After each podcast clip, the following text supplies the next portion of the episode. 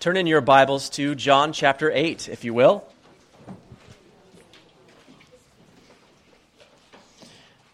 I had put myself on a schedule to get through John chapter 8 before Christmas, and I thought, nope, this is, there's just too much in this sweet little section of Scripture. I, am not going to put myself according to schedule. I'd rather just uh, do a, a good job of of digging out all the rich truths that are in this amazing passage. And so we'll be looking at verses 31 to 36 today. If you recall, uh, last week, Jesus, he's been interacting with a particular group of people uh, who are spiritually blind. Uh, John has been uh, sort of giving us this analogy of the light and the dark, and Jesus is the light. And so um, these people are in need of light, and they're walking in, in darkness. And he, he came to, to give life to men. Um, yet these men are spiritually blind and they've rejected Jesus' testimony. And so, if you remember, if you were here last week, Jesus warned them that they were in danger of dying in their sins. We looked at several, several areas. It's basically a, a how to die in your sins manual uh, last week. He warned them that if you're self righteous, that inevitably leads to dying in your sins. If you are worldly, leads to dying in your sins. If you're, you remain in unbelief, or willful ignorance. All of those lead to spiritual death. This was a very happy passage last week. But it ended with a ray of hope. I don't know if you remember this in verse 30. And as he spoke these words, many believed in him. So there's a little bit of a ray of hope. Okay, many believed in him, and I told you we would look at that uh, this week. Their belief, though, as you'll see, and I'll just break it to you now, is not a, a saving faith. It's just merely a step toward it. It's the starting point. Uh, the Lord begins this section with the goal of pointing them to full saving faith, faith that would set them free. And Jesus defines in this section that faith as truth. He uses the words truth. Now, today, we live in the wake of postmodernism, don't we? In the world of, of there's no absolute uh, truths. Um, Postmodernists reject the notion that there can be anything such as an absolute truth. Um, your truths are true for you. Uh, truths come from your societal norms, your cultures in which you live. So there's no timeless truths, just preferences. Just whatever is true for you is, is your truth. So interestingly, the only thing that postmodern thinkers are absolutely certain of is that there is no thing that is absolutely certain with no absolute truth, then there's no supreme law. There's no law governing your, governing your morality. And so there's license to sin, free, guilt free. They've made their own truths. And that's why today tolerance is the new uh, clarion call, isn't it? Um, tolerance specifically in the area of morals. To impose your values upon another is the worst grievance possible. And that just makes Christians and Christianity, well, intolerable. Interesting.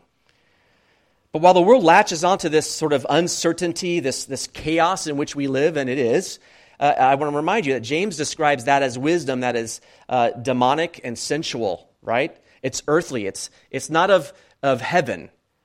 But believers have been given the truth and scriptures are the solid truth of God Himself. And, and since we're talking about truth, I'm going to point us to truth. We're going to look at a lot of scriptures this morning so that you know it's not me saying it's truth, but Scripture says it's truth.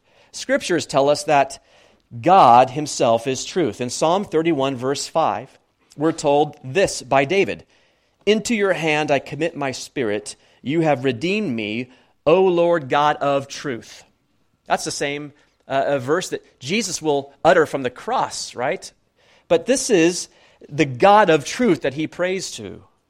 Psalm 117, verse 2 says, For his merciful kindness is great toward us, and the truth of the Lord endures forever. Praise the Lord. It's something to praise the Lord for because he's truth.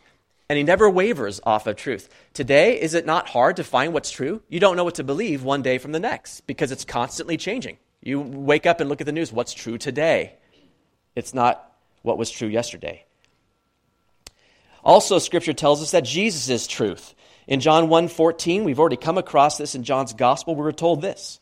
And the Word became flesh and dwelt among us. and we beheld his glory, the glory as of the only begotten of the Father, full of grace and truth. And just a few verses later, in verse 17, we're told this For the law was given through Moses, but grace and truth came through Jesus Christ. So God the Father himself is truth. Jesus brings truth into a world full of untruth. And also, Jesus will declare, and we'll get to this in, in John uh, 14, 6, that he is the way, the truth, and the life, right? So he is truth. He's the embodiment of truth. But also, the Holy Spirit is truth. In John 14, verses 16 to 17, we're told this, and I will pray the Father, and he will give you another helper, that he may abide with you forever. Who is this helper? The Spirit of truth. We need truth. We're desperate for truth. This world, in, in, a, in a search for whatever they think is right or truth, has actually rejected truth. They're searching for truth, rejecting truth. It's an odd world we live in. And the Bible is the word of truth. And in 2 Timothy chapter 2 verse 15 we're reminded of this. Be diligent to present yourself approved to God, a worker who does not need to be ashamed, rightly dividing the word of truth. The word of truth.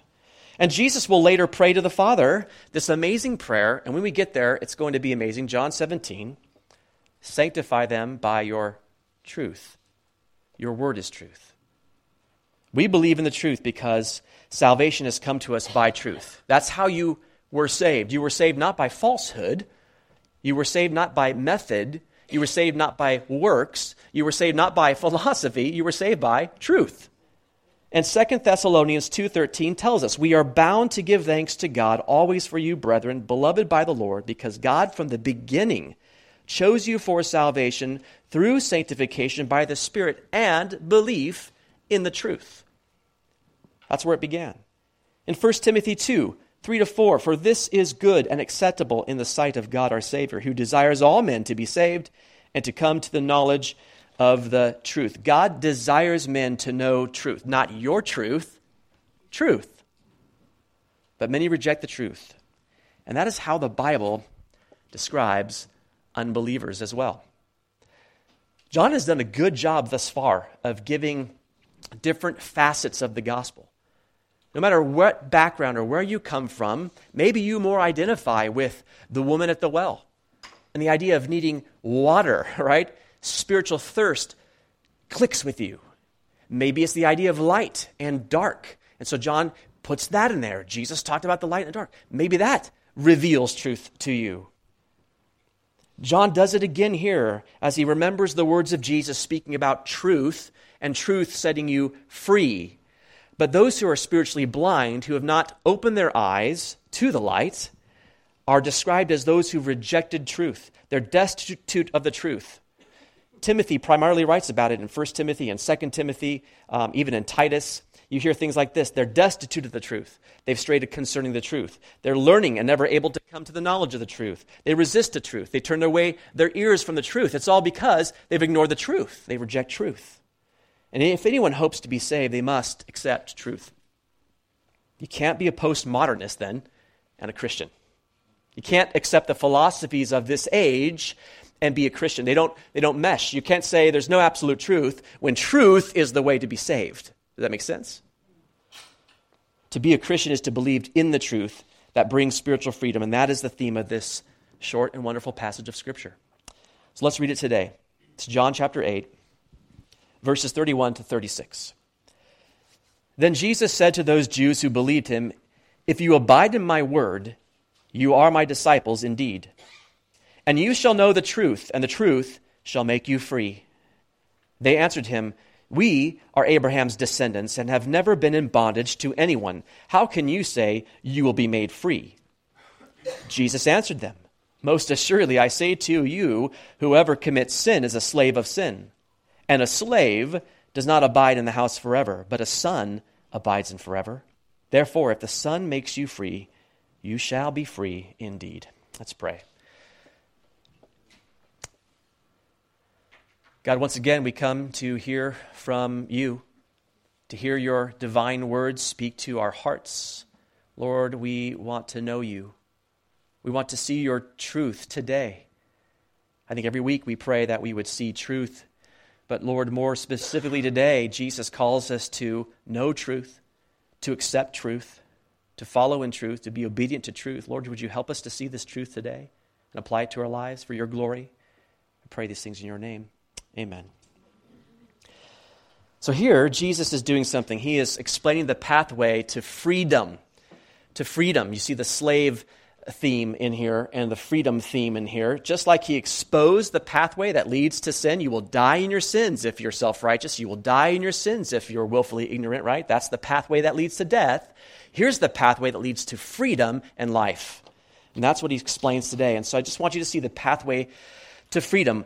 What's the pathway begin with? Where does it start? Well, it starts where it always starts. In verse 31, then Jesus said to those Jews who believed him. It starts with belief in Christ. Believing in Christ is where it always starts. That's always the starting point. It's the first step. But, but, the Bible warns that not all faith is saving faith. This belief does not mean that they're saved. These believing Jews, I think, are a case in point here, believing with this, because Jesus will later describe them as slaves of sin in verse 34 those who did not really love him in verse 42, and children of the devil in 44. Doesn't sound like people who believe. In fact, he just tells us in verse 45 you don't believe. You don't believe me. So here's the quandary how can believing Jews believe him? Or unbelieving Jews not believe him? How does this work? Doesn't make sense. Well, this is not new to John's gospel. Earlier in chapter 2, we came across this thinking. I want to bring you back to there. I know we've looked at it a few times, but just go back to John chapter 2. Look at verse 23. Jesus has met uh, belief before, but you might remember it's not true belief. Chapter 2, verse 23 When he was in Jerusalem at the Passover during the feast, many believed in his name when they saw the signs which he did. But Jesus did not commit himself to them because he knew all men and had no need that anyone should testify of men, for he knew what was in man. They believed him, but they believed because they saw these signs. They were enamored by the signs, they were wowed by the show. But Jesus knew their heart. He knew there wasn't true belief. Later in chapter 6, Jesus will feed a multitude of people. They so are enthralled by that, they want to make him king. But not before you reach the end of the chapter, many turn away from him and follow him no more. Was that belief? It's a belief, but it's a belief that stops short of saving faith. Belief is the starting point, but it must lead to saving faith. The Apostle Paul describes what you must believe. If you want to know what, what, what do you have to believe, where does it start? 1 Corinthians 15, 3 to 4. This is our go to verse, right? Surely you've used this in evangelism. 1 Corinthians 15, 3 to 4. For I delivered to you, first of all, that which I also received, that Christ died for our sins according to the Scriptures, and that he was buried, and that he rose again the third day according to the Scriptures, right? That's what you have to believe. You have to believe that Christ died for our sins because the Bible said so. You have to believe that Jesus died on the cross, he was buried, he rose again because the Bible said so. That's belief. But immediately prior to verses 3 and 4, verses 1 and 2 warn us of believing in vain. Look at verses 1 and 2. Moreover, brethren, I declare to you the gospel which I preached to you, which also you received, and in which you stand, by which also you are saved, if, if you hold fast the word which I preached to you, unless you believed in vain. I'm preaching you the gospel, the gospel you received, it's the gospel that you stand in, and it's by the gospel that you saved. If, if you continue in that word that I preached to you, unless that was a vain belief. Do you see that? I would circle that if. I would turn to 1 Corinthians. I would circle that if. It's a big if. I gave you the gospel. That's the gospel that you stand. It's the gospel that will save you. And you continue in the gospel. And Jesus will talk about this. But if you don't continue, you've stopped short of saving faith. You have believed in vain. Does that make sense? In 2 Corinthians 13 5, Paul warns us examine yourselves as to whether you are in the faith. Test yourselves, he says. Test yourself. Do you not know yourselves that Jesus Christ is in you, unless indeed you are disqualified? You have to examine yourself. Am I? Am I saved? Have I just started at belief? Have I just been at belief all this time and have I not moved forward to saving faith? Hebrews 10 38 to 39. Now the just shall live by faith. But if anyone draws back, My soul has no pleasure in him. But we are not of those who draw back to perdition, but of those who believe to the saving of the soul. Scary verse. There's just will live by faith, but there are those who will draw back, who will go back to perdition, to destruction. But the writer says here that, that we're not of those. We're the ones who believe all the way to the saving of your soul. So here's the question then what is saving faith, right? What are we talking about? I'm not trying to scare you all. Well, it has three parts. Three parts knowledge, acceptance, and trust. Those are the three parts. It does incorporate some knowledge. You, you do have to have an understanding of the gospel. Otherwise, why preach the gospel, right? Why mention Jesus? Why mention sin? Obviously, you're trying to uh, get people to comprehend the idea, the fact, not just an idea, the fact that you're fallen sinners in need of a Savior, right? And that Jesus died for your sin. But this is not something I made up knowledge, acceptance, and trust. There is a classical biblical definition of saving faith given to us in Scripture, and it's found in Hebrews chapter 11. I want to take you there. Hebrews chapter 11. If you're in John, make a right hand turn. You get to Revelation, you've gone too far. That didn't help you, did it? Okay. Hebrews chapter 11.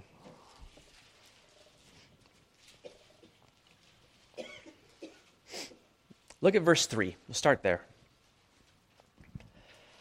Hebrews chapter 11, verse 3. By faith, we understand that the worlds were framed by the Word of God, so that the things which are seen were not made of things which are visible. By faith, we understand. The word understand, noeo, is to perceive with the mind. That's knowledge. By faith, we, we get knowledge. Okay, then so what is faith, right? If that's true, what is faith? Go up to verse 1. Now, faith is the substance of things hoped for. The substance of things hoped for. Hypostasis is the word, and it just means firm trust. It means confidence. It means assurance. Or can I say acceptance, right? So you have knowledge, here you have acceptance, and then the second half of verse 1. Now, faith is the substance of things hoped for, the evidence of things not seen. Elenchos, the word evidence means conviction, that by which a thing is proved or tested. Trust. Knowledge, acceptance, trust. All those things are uh, saving faith elements, right? When do you demonstrate faith in a chair? When you look at the chair or when you sit in it, right?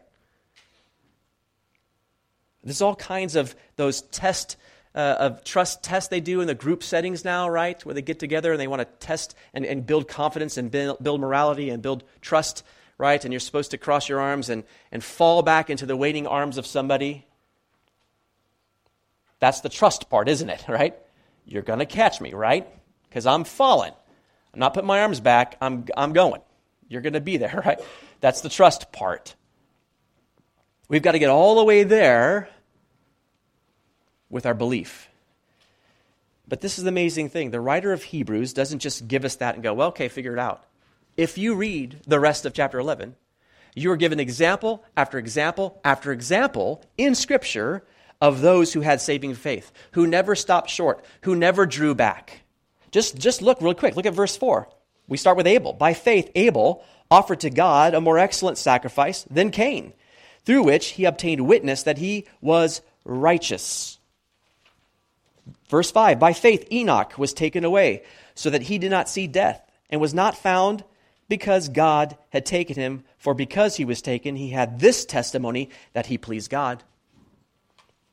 Verse 7 By faith, Noah, being divinely warned of the things not yet seen, I'm going to bring rain and a flood upon the uh, world.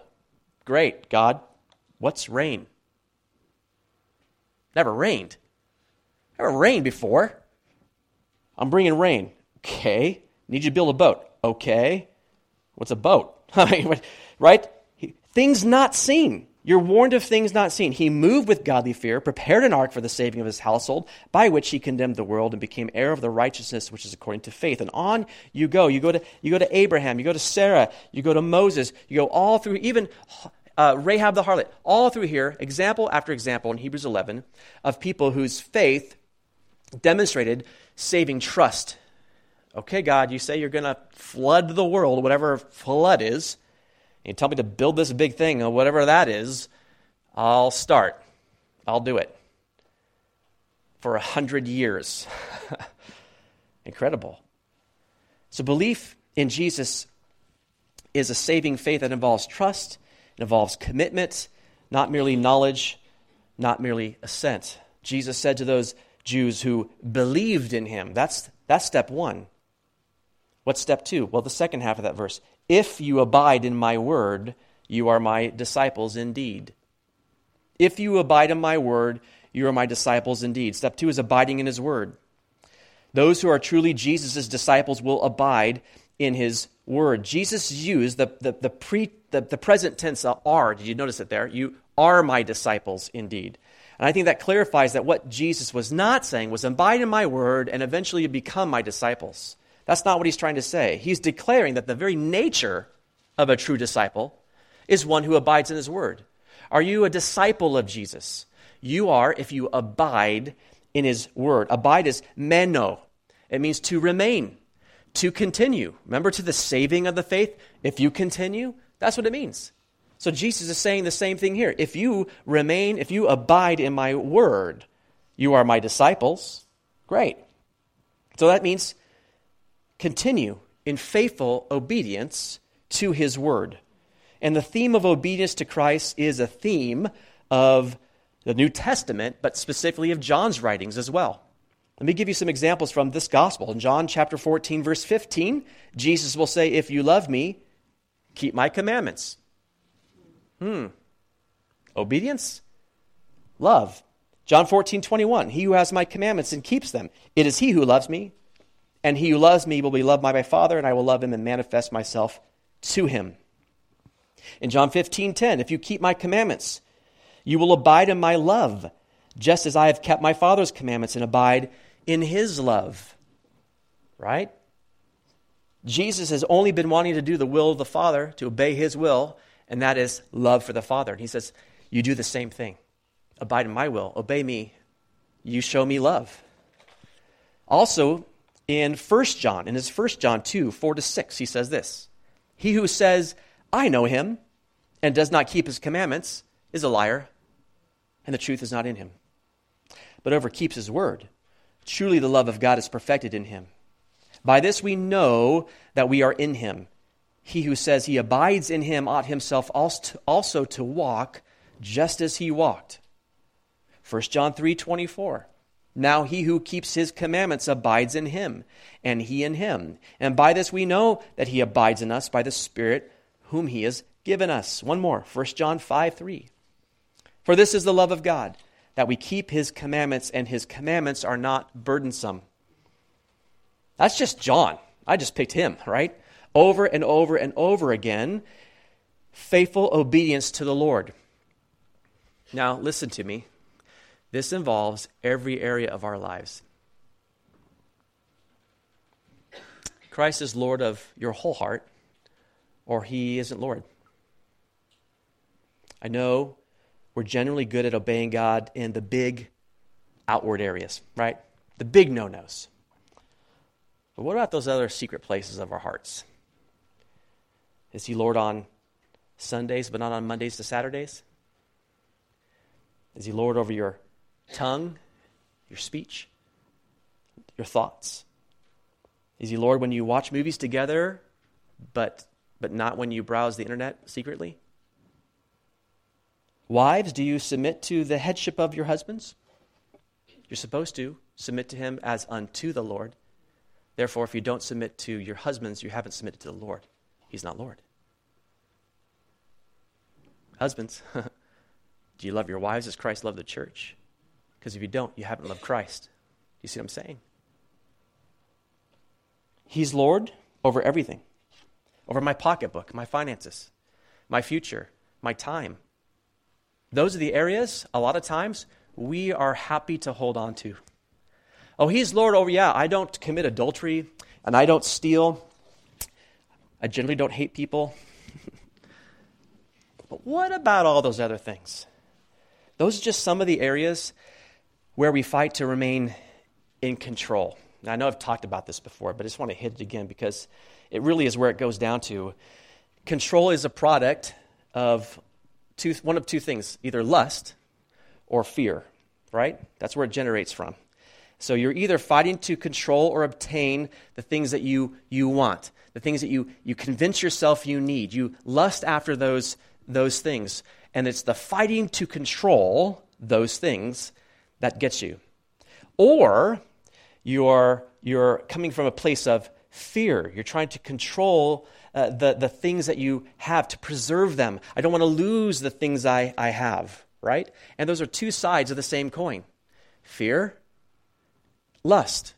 And they both generate from one place, and it's the heart.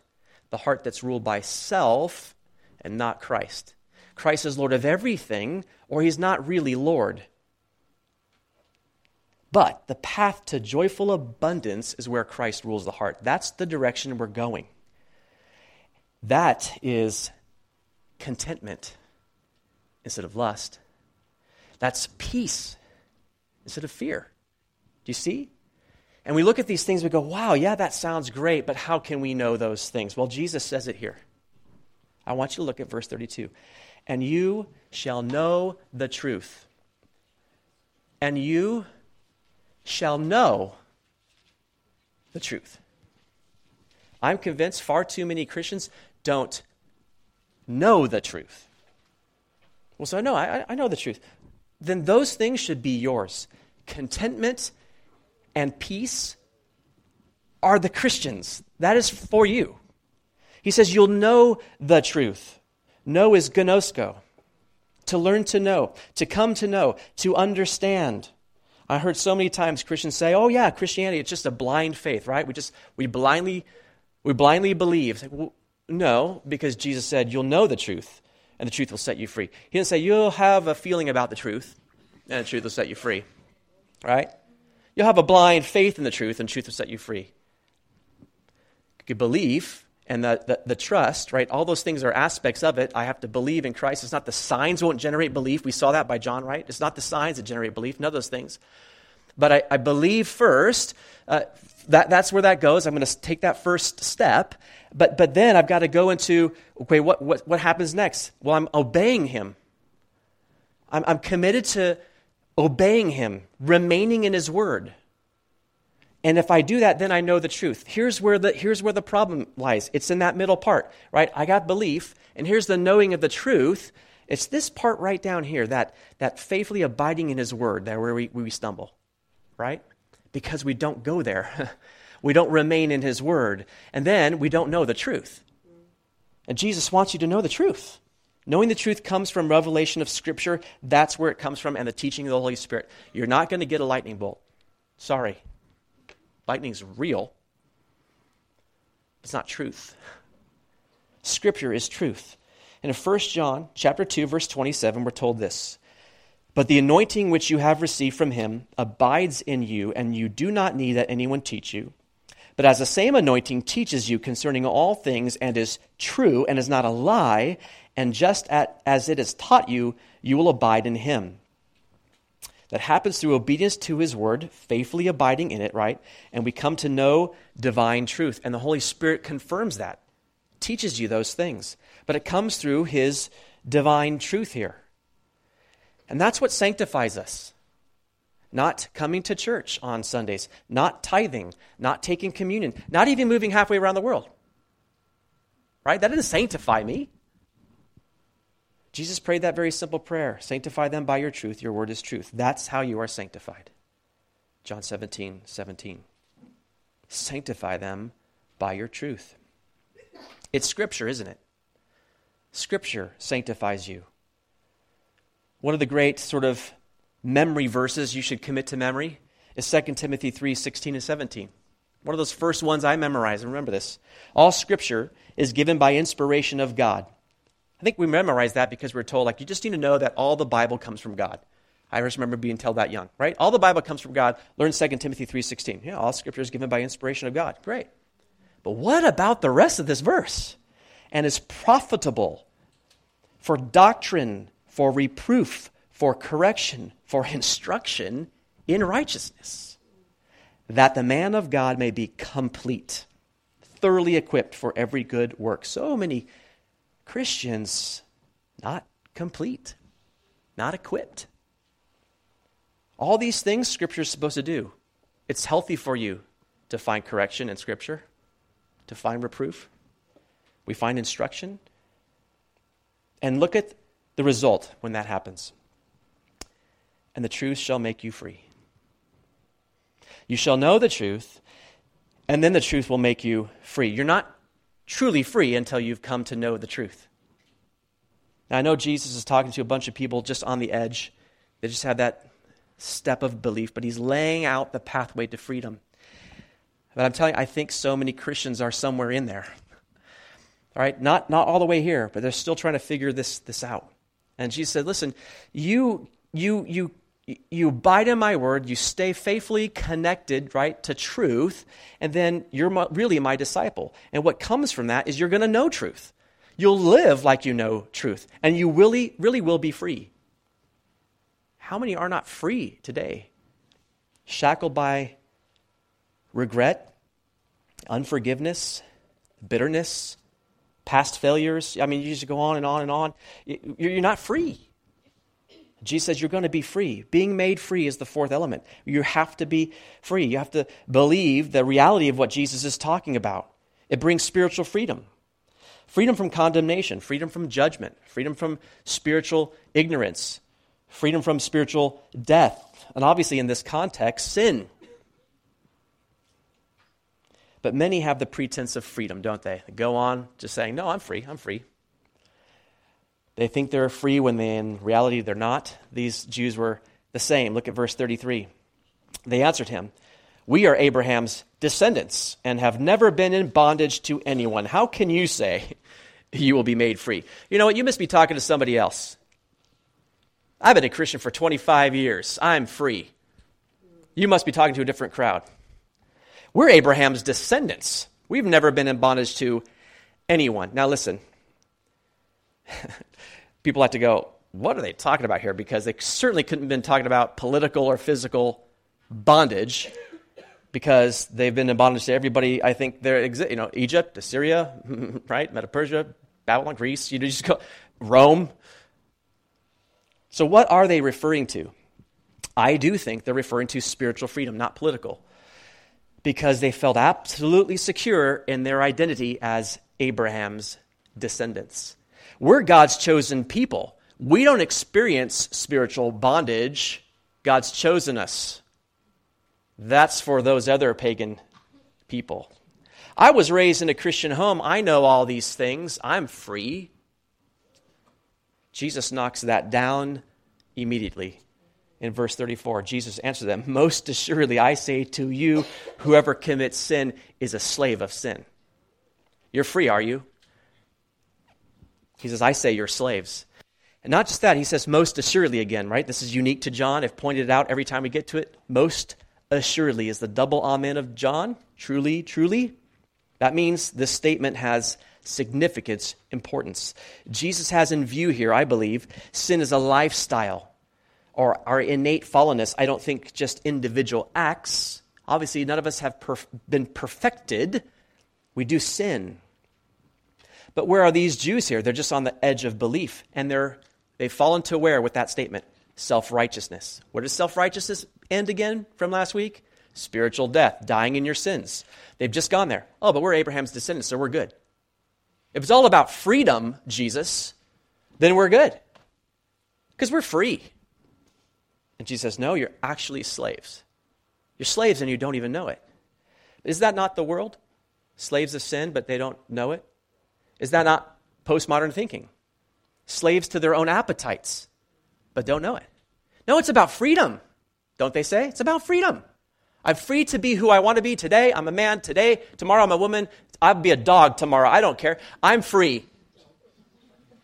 But Jesus says you're not free. You've actually you made yourself a slave. And guess who you're a slave to? Yourself. That's it. Don't go Satan. Oh, I'm a slave to Satan. Satan just loves you being a slave to yourself. Satan will use that. But that's where you are because self is ruling the heart, not Christ. It's about lordship. They're slaves of sin. This is unthinkable. They thought their relationship with Abraham was what united them with God, and they had no relationship with God. And Paul describes that relationship in Romans chapter 2, verses 28 to 29. He says this For he is not a Jew who is one outwardly, nor is circumcision that which is outward in the flesh. But he is a Jew who is one inwardly, and circumcision is that of the heart, in the spirit, not in the letter, whose praise is not from men, but from God. It's not the outward, it's not the circumcision. He's, I'm talking about the heart. It's a heart issue. And let me tell you, you don't have to be Jewish to have the pretense of freedom, do you? Because Gentiles have the same problem. We mistake all the same things for freedom. But the Bible is clear that the only way for sinners to find freedom from sin and its penalty is through faith in Jesus Christ. That's it. Which is Jesus' final point. Look at verse 35. This is the promise of freedom here. We've had uh, the pathway to freedom. Here's the promise. And a slave does not abide in the house forever, but a son abides forever. Jesus uses the analogy of slavery again here. Both both slaves and sons dwelt in the same household, right? In the first century here, you have, particularly in Roman households here, the son had the permanent rights, but the slave only uh, temporary. And even though the Jews were Abraham's descendants, they really were like the slaves and not the sons. That's what Jesus is saying here. Even though they were part of God's chosen nation, they were more like the slaves. In fact, Jesus says so much in Matthew chapter 8, verses 11 to 12. And I say to you that many will come from east and west and sit down with Abraham, Isaac, and Jacob in the kingdom of heaven. But the sons of the kingdom will be cast out into outer darkness. There will be weeping and gnashing of teeth. It's only those who receive Jesus Christ as the Son of God, whether you're a descendant of Abraham or not, who are truly the sons of God. John tells us so much in first uh, John chapter 1 verse 12, but as many as received him, to them he call, gave the right to become children of God, to those who believe in his name. How'd that come about? Receiving him, believing in him. Romans 8:14, for as many as are led by the Spirit of God, these are sons of God. And in Galatians 3:26, for you are all sons of God through faith in Christ Jesus. That's that's how that comes. You want to be a son, it comes through faith. Abraham's descendants, you're not sons. You're slaves, he says. You're slaves. A slave doesn't abide in the house forever, but a son abides forever. Okay, so I guess I want to be the son. I guess that's the goal. I guess I don't want to be a slave. I want to be a son. And so Jesus makes this amazing promise in verse 36, which really just reiterates verse 32. Therefore, if the Son makes you free, you shall be free indeed. It's interesting, there's sort of a little play on words going here. Son in both verse 35 and 36 are the same Greek word, right? If you're a, a son in a household, you have all the rights. But Jesus is also the son, and I'm the son that will set you free. Right? The son will be the one that will inherit, right? The son that will, will be the one that be the master over the slaves. And the son will make you free. You'll be free, and you'll be free indeed ontos. It means in reality. Now, I love that because they thought they were free and they weren't. He's like, you're, you're not free, you're slaves. But if you want to be free, the Son will set you free, and then you'll really be free. In reality. Paul explains this so well, and it's in Galatians chapter 4, and Charles read it. But I just want you to look at it, and we're going to just take a deeper look real quick. In Galatians 4, just, just real quick, look there. Galatians chapter 4. Paul is talking to the church in Galatia because they, they have been they have become saved, but Judaizers have come in and, and come into the church and preached a different gospel and convinced them that they have to come back to uh, Judaism, right? They've got to be circumcised, that you can be a Christian as a Gentile, but it comes through Judaism. You have to be a Jew. So you need to be circumcised. Need, so they start going back to those things. Paul uses the word bewitched. We studied this not too long ago. It was last year or something like that, Galatians, and, and we asked that question Is it possible for a Christian to be bewitched? Well, well, yeah, it was because they were doing it. And Paul was saying, Stop, you've been bewitched. Someone's tricked you. You don't have to have that. And what's he remind them about? They were slaves, but they're free.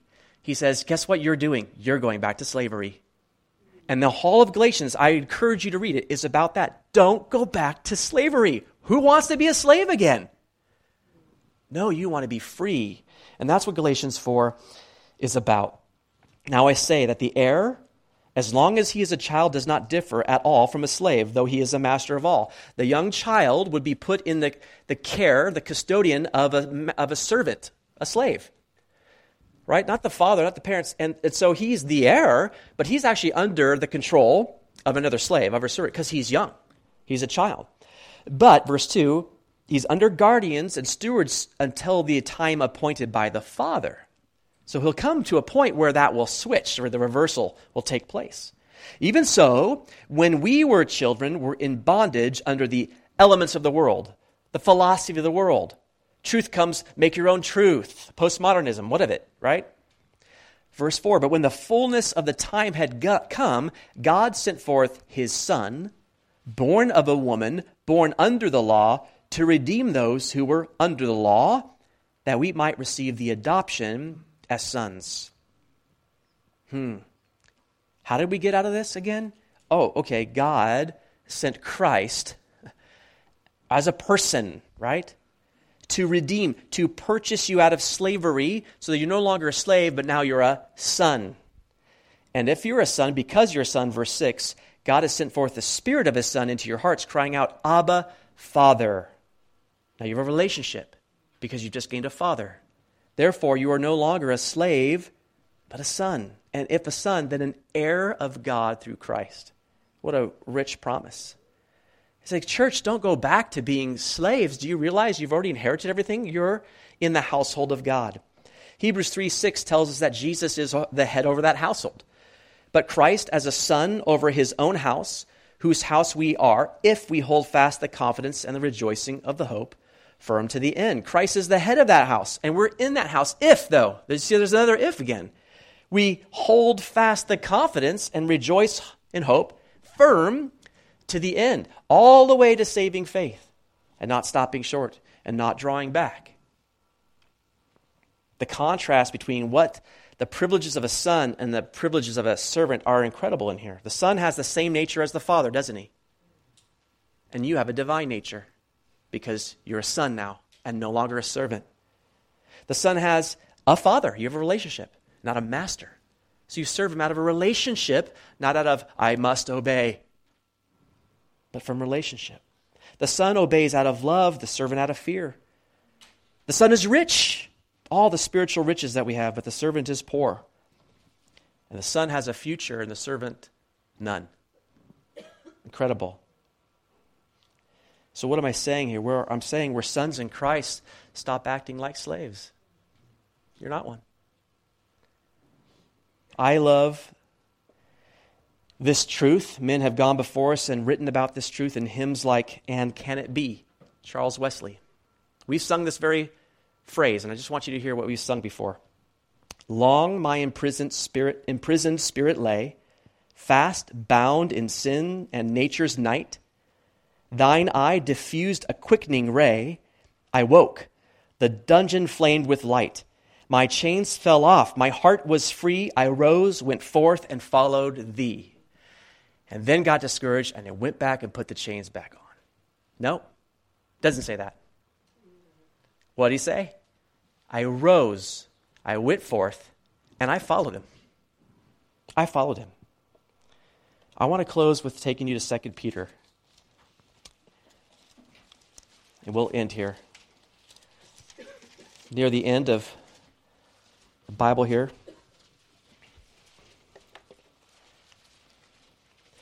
This is a description of a Christian who has remained a slave. he starts out with just reminding us of the great riches, the things that we have given to us from God the Father. And in verse 3, he says this As his divine power has given to us all things that pertain to life and godliness, through the knowledge of him who called us by glory and virtue, by which have been given to us exceedingly great and precious promises, that through these you may be partakers of the divine nature, a son having escaped the corruption that is in the world through lust and fear. You see that? These things you've been given already. You have them. As a Christian, you won't get them eventually. You've been given them. You have them right now. So, what's the problem here? Well, people forget. You go to verse 9. For he who lacks these things is short sighted even to blindness, and has forgotten that he was cleansed from his old sins. You've been given some amazing things here, but when you forget, you have remained enslaved to sin. You've forgotten that you're forgiven from sin. If you've forgotten that you're forgiven from sin, then you're a slave to sin still. Right? It's not this, these aren't just short memoried Christians. These are Christians who have remained enslaved to sin, forgotten that they've actually been freed from it. So what is it they are lacking? Look at, go, look at verse 5. But also for this very reason, giving all diligence, add to your faith virtue to virtue, add knowledge. To knowledge, self control. To self control, perseverance. To perseverance, godliness. To godliness, brotherly kindness. To brotherly kindness, love. For if these things are yours and abound, you will be neither barren nor unfruitful in the knowledge of our Lord Jesus Christ. And that's where it hits it on the head. Many Christians, barren, unfruitful. Nothing, nothing in their lives. He says, you know what? You know what's happened is that you've just forgotten and you haven't had these things. You have anger issues. Is that your thing that keeps coming back?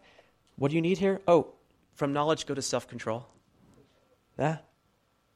You can't, you can't forgive. You got bitterness in your heart. Oh, from godliness, go to brotherly kindness. And that goes to love.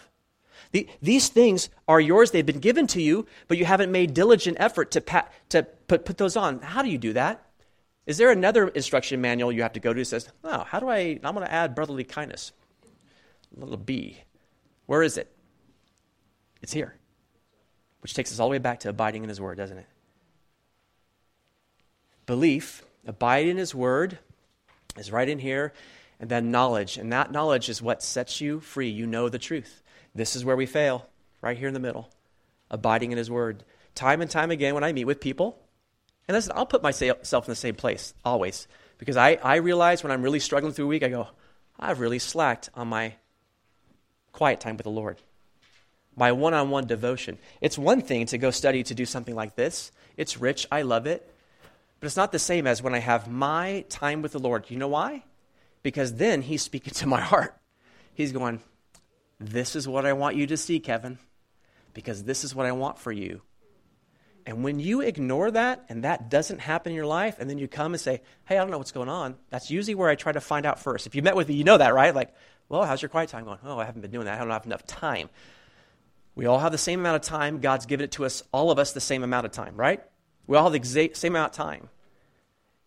It's where we distribute that time. How do you prioritize that time? What's important to you? It goes back to the heart, doesn't it? If it's really important to you to make all diligence to add those things to your life so that you won't be unfruitful and barren and forget that you are cleansed from self and cleansed from sin, then you will make the time. My encouragement to you today, as Jesus encouraged these people, listen, don't remain in that area of self righteousness. Don't remain in that area of sin, but you have a path that will set you free. And the Son has made that path for you. And so you no longer have to act like slaves. He says you'll be free indeed, in reality. If you haven't really experienced that in your life as a Christian, something has been lacking. I will tell you that. You, you have to know that you have been freed. There is no longer power of sin over you. Jesus has conquered that for you. Be encouraged by that. Let me pray. God, thank you so much for this incredible passage and the reminder that we all so easily do forget when we allow the busyness of this world to consume us, but also our own hearts to drive us from you. to fail to put you first. We put all these other things first because we think those are important. We need them. We have to have them. We have to do it. When you're just there in the corner saying, No, come to me. It's abiding in my word. And when you abide with me, you'll know truth and you'll know that you're really set free. It's such a slippery slope. It's so easy for any of us to fall into. God, I just pray for your people today that they wouldn't be discouraged, but encouraged, that there's, there's hope. What Jesus has done for these Jews in this passage is to give them hope. That's great. Belief is a great starting point. Here's where you have to go. And if you go there, you'll find freedom, real freedom. So help your people today to see that, Lord. We do want to live lives of Christians that is full of fruit, not barren, not falling back into sin, not falling back into past behaviors and patterns, but free, truly free, because if the Son makes you free, you are free indeed. We praise you, Jesus, for your words today. In Jesus' name, amen.